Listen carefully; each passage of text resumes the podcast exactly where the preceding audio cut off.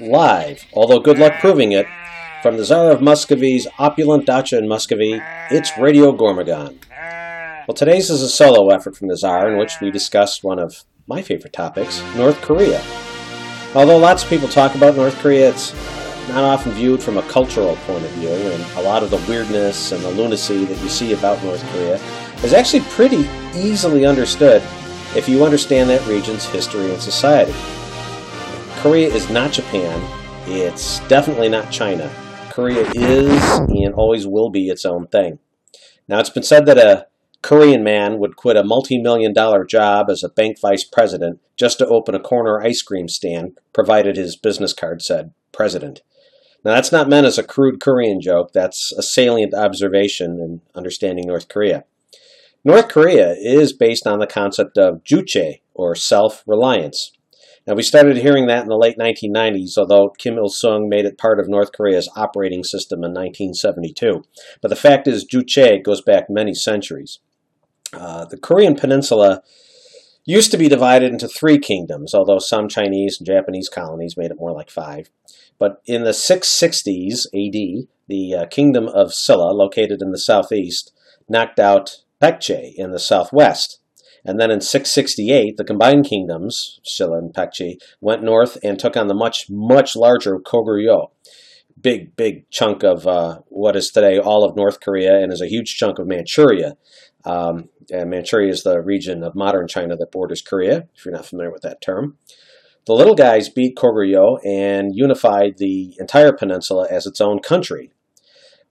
This didn't go terribly well. Uh, Mongolia used Korea as a path to invade Japan time and again. This annoyed the Koreans, who struggled against waves of Mongolian armies, and annoyed the besieged Japanese, uh, who came to describe Korea as a dagger aimed at the heart of Japan. Eventually, the unified Korea collapsed under all this back and forth. Uh, in fact, a Korean proverb says that shrimps' backs are often broken in a fight between whales. And Goryeo, as the country was then called, was definitely a shrimp between the, the big whales of Mongolia and Japan. In 1388, a new government took over Korea. The Yi dynasty Yi, hardened itself against uh, these types of attacks and became what is now known as the Hermit Kingdom. Uh, nothing got out of Korea, but at the same time, nothing got in, which was the point of the defense. Now, inside Korea, though, a lot did happen. They developed their own alphabet, which is still in use today, uh, which caused literacy rates to skyrocket to 99%. And keep in mind, this is in an age when other countries could barely read or write except for a couple of nobles. Uh, they developed movable type presses and advanced ceramics, uh, amazing feats of architectural engineering, outstanding artwork, uh, which frankly surpassed anything that China or Japan was doing for at least another 300 years. Even the uh, metallurgy that produced the uh, famous samurai swords uh, in Japan's 16th century, uh, that actually was developed in the Yi Dynasty in Korea centuries before that. in fact, Korean swords were, were pretty much a better deal than Japanese made ones for quite a while. So really, the Yi dynasty was as close to a golden age as Korea would ever know, and it was definitely a hermit kingdom. It was all Juche uh, every day, every night. They exported little, and they, believe me, they imported even less. Now this this lasted until 1905. So bear in mind that's you know 1388 to 1905. That's a massive run of success. Uh, in 1905, the Japanese Empire forced the Yi dynasty to open up, you know, just a little bit uh, a little light trading and join the 20th century, a little lighten up, you guys, you know. So Korea did, and five years later, the Japanese military invaded in force, disarmed them, and set about eliminating Korean culture, uh, language, dress, music, arts, foods, everything. Uh, Korean was all suppressed, and Koreans were forced to adopt Japanese culture, often at gunpoint. Uh, in other words, the, the one time Korea allowed a little leniency in its culture, it was effectively destroyed years later. Until 1945. Now, you may remember that Japan was having uh, imperial entanglements, specifically with the Russian Empire. In 1895 and 1905, Japan fought some serious uh, naval battles with Russia. And at the end of World War II, the Soviets and Americans swept into Korea and pushed the Japanese back and out. Well, many of the older Soviet generals and admirals were young men in 1895 and 1905, and they remembered how vicious the Japanese were. The Soviets also noticed that Korea is a dagger aimed at the heart of Japan, and if you control Korea, you can suppress Japan a little more easily. Well, our State Department figured out that the Soviets were trying to take over all of Korea, and they realized that communists would control Korea and thereby could take over Japan too, if given enough time. So the Americans uh, proposed dividing Korea between North and South, and America picked the South because Korea's capital, Seoul, was there, uh, which meant a vast majority of the country would be free. Now, to our surprise, the Soviets agreed to every term every term submitted in the first draft of that proposal. And this surprised us because it seemed that the communists were willing to capitulate on Korea and therefore Japan. Well, the problem with this assumption was that Americans always viewed communism as a single global conspiracy and not a bunch of little and not so little fiefdoms. So the reality of the situation was far simpler. The Soviets knew that if Americans were in South Korea, Japan would be thwarted, and China would not be able to dominate Korea if they went communist, which, you know, of course they did in 1949. So the Soviets' willingness to give us half of Korea wasn't a surrender, it was simple pragmatism. I mean, everybody wins here, except Japan and China, and the Soviet Union was cool with that. All right, so now you have North Korea run by communists. Uh, Kim Il sung and the Kims that followed him had and have a straightforward choice. how do we run North Korea successfully? If you're Korean, you have only one answer, right? The Yi dynasty was the only point in Korean history where inarguably things were better for more Koreans than not. So North Korea becomes a hermit kingdom again. Nothing in, nothing out. You want self-respect? You call yourself president of your corner ice cream stand. And you do this by relying on nobody but yourself. And that's Juche. That's the whole idea there. So if you want to humiliate a, a white liberal young college communist, and really who doesn't, bring up the Korean experiment. You know, in 1945, Korea was a perfect laboratory. You know, it was divided in half. Uh, communism was fully implemented in the north, free market capitalism fully in the south. And that was really the only difference between the two countries at that starting point.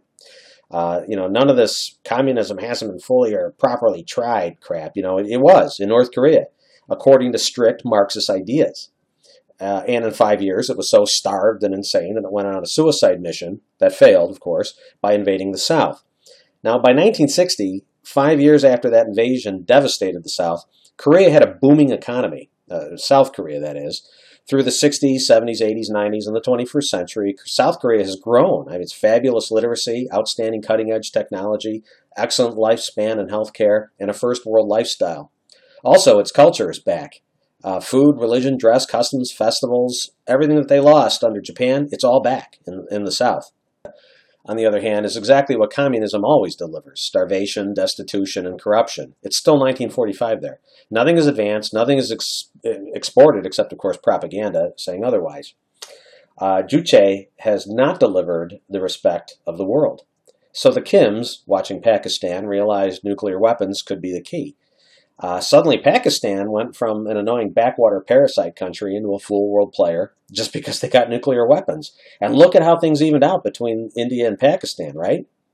So now the Norks have nukes, and because it's still 1945 there, all they have is atomic bombs. But uh, as North Korea has begun to work on intercontinental delivery systems, uh, the world is concerned. Don't fool yourself. Uh, North Korea could easily hurl atomic bombs into South Korea, killing millions using simple conventional del- delivery means like big cannons. They've got them, and they're everywhere. Uh, North Korea wants self respect. And if they have to risk or really guarantee their total destruction by using a nuclear weapon, they will. Total destruction is better to them than letting America, China, or Japan or Mongolia erase Korean culture yet again by surrendering Korean history. And again, Korean history for the North proves that all or nothing is the best solution to the standoff. North Korea is all in on this poker game because they came in with nothing. So, what do we do about North Korea? Well, if you're Truman, you set it up for Eisenhower to deal with it. Like Eisenhower left it to Kennedy, and tragically, Kennedy was forced to leave it to Johnson. Johnson left it to Nixon, then to Ford, and Ford let Carter handle it. Carter left it to Reagan, who left it to Bush, uh, then a Clinton, then another Bush. Uh, Obama found North Korea waiting for him, and he left it to Trump. So you see the pattern here. America always leaves North Korea to the next president. Well, why is that? Every assessment of North Korea, political, sociological, military, economic, concludes that North Korea has about two or three years of life left. That's it. They can't go any further than, than where they're at right now. The leadership is top heavy, the politics more volatile than is admitted. Uh, the military brass is pushing 70 years old on average, and there's no food. There's nothing to do about North Korea except to let it collapse. If it doesn't, and it hasn't, well, just leave it its inevitable collapse for the next president. And maybe Trump will too, or maybe he'll be seeing it differently. And so far, he's seeing it a little differently. I, think his administration is starting to realize that North Korea isn't going to collapse for a long time without help, and is getting progressively more deadly to earn that self respect. And by the way, by uh, assuming that North Korea is tapped out and will just fade away, that positively pisses the North Koreans off. Because instead of looking at the part of the business card that says president, you're looking at the part of the, of the card that says corner ice cream stand. And this disconnect between how we see North Korea and how it demands to be seen actually exacerbates North Korean aggression. They intend to be taken seriously, and the more we shrug, the more aggressive they feel they have to be. And for generations, American policy has always assumed that China is the key player here. I, I, think that's incorrect. I think China has no clue what to do about North Korea either. They're just very good at lying about it. Regular readers of, of our site know that I like to paint a strange picture of China and North Korea. In the family of East Asia, North Korea is this abusive, foul tempered, frequently drunk nutjob uncle who lives in the woods in a cabin and he ruins every family get together by insulting everyone, ridiculing their politics, and then dropping his pants while standing on a chair. And they hate having him around, and they hardly ever do so unless it's a family wedding or funeral or, or, or other major thing. And poor China, eh, she's the mature niece with the calming, patient attitude who gently eases him down from the chair and throws a towel around his waist and drives him home until the next wedding or funeral where they're compelled to invite him. Look, he's just Uncle Nork. What are you going to do, right? Well, the truth is that China doesn't see it that way. What, what China patiently sees is not North Korea, but South Korea. Billions, maybe trillions of dollars of opportunity. China knows communism lost in Korea. America won. Okay, America won. South Korea is a living, vibrant, money making engine for America, and China wants that. Of course, South Korea is forever in America's pocket. But look at North Korea. What would happen if North Korea fell? Well, it would depend on how it collapsed. If it collapses on its own, South Korea takes over, like West Germany in 1989, and the country reunifies. And all that money comes flooding in, and all that wealth gets sent to America. If the United States military intervenes, well, for sure it goes the way of South Korea, like Japan and Germany and Italy. Again, all that money is lost. But on the other hand, if North Korea transitioned out of power due to sanctions and diplomacy, well, China's already sort of invested in there. Mostly in a black market sense, yeah, but there is a fair amount of import and export going on. If North Korea went that way, well, China would be in a position to dump investment money there, and soon North Korea is another Hong Kong or Shanghai. Trillions of, of dollars correcting China's Potemkin economy. But China knows it can't just go in and take over North Korea. South Korea would complain and intervene, and the United States would start a trade war that China couldn't possibly win. But if you stall American intervention and influence there, then probably you tip the fall of North Korea in your direction. So China is aware that Uncle Nork is definitely an obnoxious drunk mess, but he's also an obnoxious drunk mess who happens to have a really nice chunk of lakefront property uh, that his cabin in the woods is on. That's worth a hell of a lot of money. Now, when he dies, he's going to have to leave that house to somebody. And there's China, you know, who was always nice and took care of him, even though he insulted her too. And she's going to sell that property off to developers and be set for life. Well, that's China, and that's why she pretends to be in charge. She wants the property. It's also why she doesn't help us here, uh, because that crazy uncle could go in a different direction with his nest egg. So China pretends to help, knowing that when it comes down to it, doing nothing is a better financial plan. Uh, now that you understand North Korean psychology as well as Chinese motivation, what do we do? I mean, what is to be done? Well, commonly there are three options. One, we negotiate and bribe North Korea with sanctions and allowances for good behavior, and this is really what every president has done since Truman, more or less, so it's uh, really only benefited North Korea so far. It could even benefit China, if you believe my idea about her viewing North Korea as a great future investment. Until then, North Korea is a great source for cheap labor and a decent black market buyer of Chinese goods that just won't sell anywhere else. Two, uh, we can do a military response, which President Trump is posing as a possibility by ramping up military presence around the peninsula. Now, this is bad for South Korea and it's bad for China. Uh, you may not know already, the Chinese military is massing on the North Korean border. It's building nuclear and chemical proof bunkers. It's installing long range cameras, running defensive drills against simulated North Korean tanks and infantry. China, you see, is they're not afraid of an American attack. They're terrified that millions of North Koreans, good and bad, are going to swarm into Manchuria. And of course, a military hit could be good economically for Taiwan and Japan, who will see decreased competition from South Korea and China while they're occupied with a war.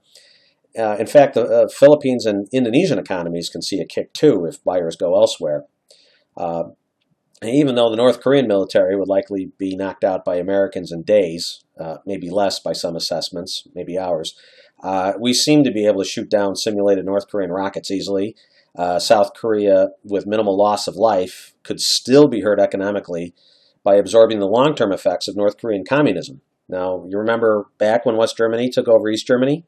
Uh, things weren't really that great for German business for a while uh, thereafter. And in fact, a lot of Europe suffered as well economically for a little while in the early 90s uh, because of that reunification. It took a lot of repair, and South Korea can't afford to let her neighbor steamroll past her.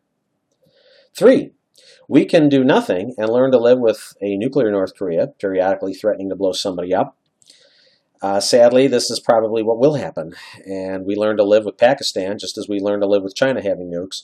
But even though this is the case, there's a couple of options we have that can make life really uncomfortable for China and North Korea. First, for example, we can uh, continue deploying the uh, THAAD uh, rocket systems in the area.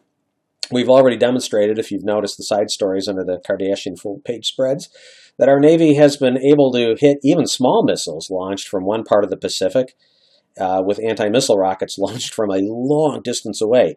Basically, we're showing North Korea, and certainly we're showing China, that a, uh, a missile launched from the DMZ can be taken out pretty much right away from ships in international waters. And as we put these defensive missile systems around South Korea, it's annoying the hell out of the Chinese because it means if we can do this to North Korean ICBMs, we sure as hell can do it to a lumbering Chinese behemoth anywhere at any time. Uh, so, in other words, we're slowly disarming Chinese nuclear arsenal effectiveness. And this is visibly bad for China, but don't worry if you haven't heard about this deployment or this development because China has. Now, another thing we can do is start a small trade skirmish with China. Uh, maybe deny some real estate purchases here in the States, or a few, maybe block a couple dozen Chinese students from attending American STEM schools or living high on the hog in Los Angeles upscale apartments. Now, believe it or not, there's there's no real economic cost to us doing this, but it will enrage the Chinese who have come to view America as, as the playground for their nouveau riche. It seems small, but the effect on Chinese prestige will be pretty big, and that will encourage them to get involved in North Korea. Now, a third thing we can do, and this is major, is to start talking to South Korea and Japan about nuclear deterrence hey, if North Korea views itself as Pakistan, they need to remember that India developed nuclear programs as well in response. Now, this won't bother North Korea, but imagine China's jaw dropping if South Korea or Japan got nuclear weapons on their soil, or Taiwan. That would be an instant game changer. And while Korea, Japan, and Taiwan will probably not seriously want our nukes on their shores, and while we'd never actually do it if they did, the idea that China's inability to engage North Korea might lead to a type of nuclear escalation in our own backyard would be a public relations disaster for them. So, in other words, we need to make it clear to China that North Korea is never going to be a good return on investment, so don't even try. It's time for China to act like a superpower and control its own neighborhood rather than look at things as financial risks or rewards. If we do these things, China begins to realize that every option for them is a losing one.